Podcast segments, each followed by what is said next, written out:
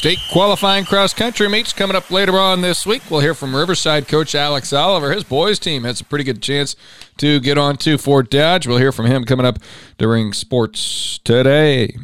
First off, though, the Class 4A Regional Volleyball Tournament will get its start at 7 p.m. this evening. Glenwood is hosting Sergeant Bluff Luton in a Region 1 matchup. Winner will take on number 10 Norwalk in the next round. Bottom half of the bracket, it's 14th rated Bishop Heelan against Lemars, with 9th ranked Lewis Central awaiting the winner in that one. In 4A Region 2, Winterset hosting Creston, while Denison Schleswig goes to Boone. In 4A Region 3, Carroll hosts Storm Lake. The other matchup is Humboldt against Spencer.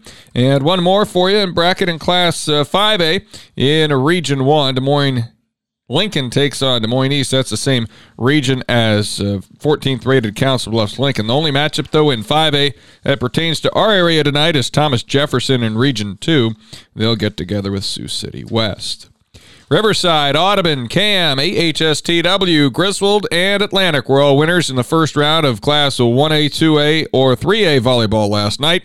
The season ends with losses on Monday for Exira, EHK, Nodaway Valley, and Harlan. Idle was ACGC. The Chargers will face number 13 Treynor tomorrow.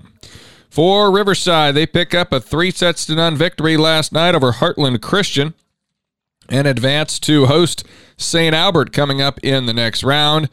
Taking a look at the numbers for the Lady Dogs, it was Veronica Andrushison leading them in a number of categories. She posted seven kills, five digs, and three aces. Ayla Richardson had 21 assists, five digs, and seven ace serves. Also, eight kills from Sophia Taylor, and Madison Baldwin had four digs and a couple of aces. Also in volleyball last night, it was AHSTW getting by IK Manning in four sets. They earned the right to play at 14th rated Missouri Valley next. Hallie Goodman had 28 assists and 10 digs. Sadie Paulson, 14 kills, 11 digs. Delaney Gasshorn, 9 kills, 6 digs, 5 aces. And the big career milestone for Grace Porter reaches a 1,000 career digs. She had 27 of them last night. Audubon swept Nodaway Valley in the match we had on KSOM. Wheelers will move on to play at third rated Ankeny Christian Academy tomorrow night. Maddie Nielsen posted 14 kills, 8 digs, and 3 blocks. Harlow Miller had 11 kills and 3 blocks. Addie Hooker, 26 assists and served 3 aces. Cam in three sets eliminated Exira EHK. Here's Cougar coach Jenna Myers. We looked really good last night. Uh, we kind of came out ready to play. We kind of know that this is our time of the year where you know, if we don't pull it together and we don't play well, we're not going to win. Um, and when once we're done, we're done, and there is no more volleyball. So the girls have kind of that mentality on their brain right now, and they're not going to let anything go. So. Coach Myers on the momentum her team has established at this point of the season. Oh, absolutely. You know, after our conference win this weekend, um, the girls really kind of had that hunger. They definitely had some vengeance they wanted to get back on on Saturday, and they definitely did that. And then coming into last night, they were they picked up right where they left off on Saturday, and things looked really good. Also moving on last night was Griswold with a 25-13, 14-16 win over Coon Rapids Bayard. The Tigers got 13 digs and 28 assists from Carolina Arcia. McKenna Askeland, 18 kills, 11 digs. Marissa Askeland, 6 kills, 8 digs. Whitney Pennock with 10 digs. Lindsey Kaiser served 3 aces. The Tigers will be at a familiar foe coming up on Wednesday night at East Mills. And Atlantic Volleyball eliminated Shenandoah three sets to one, winning sets one, three, and four.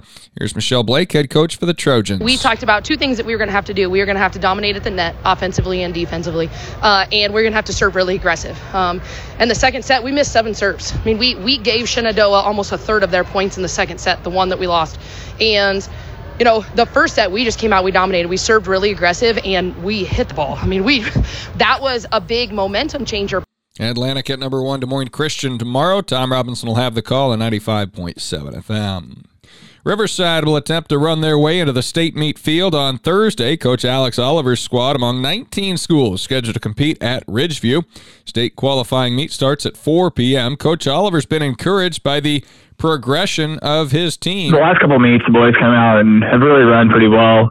So that's a positive going into the postseason. We're all going to have to show up um, from your first runner all the way down to your seventh runner. It helps if you can score um, as a team and run as a good group.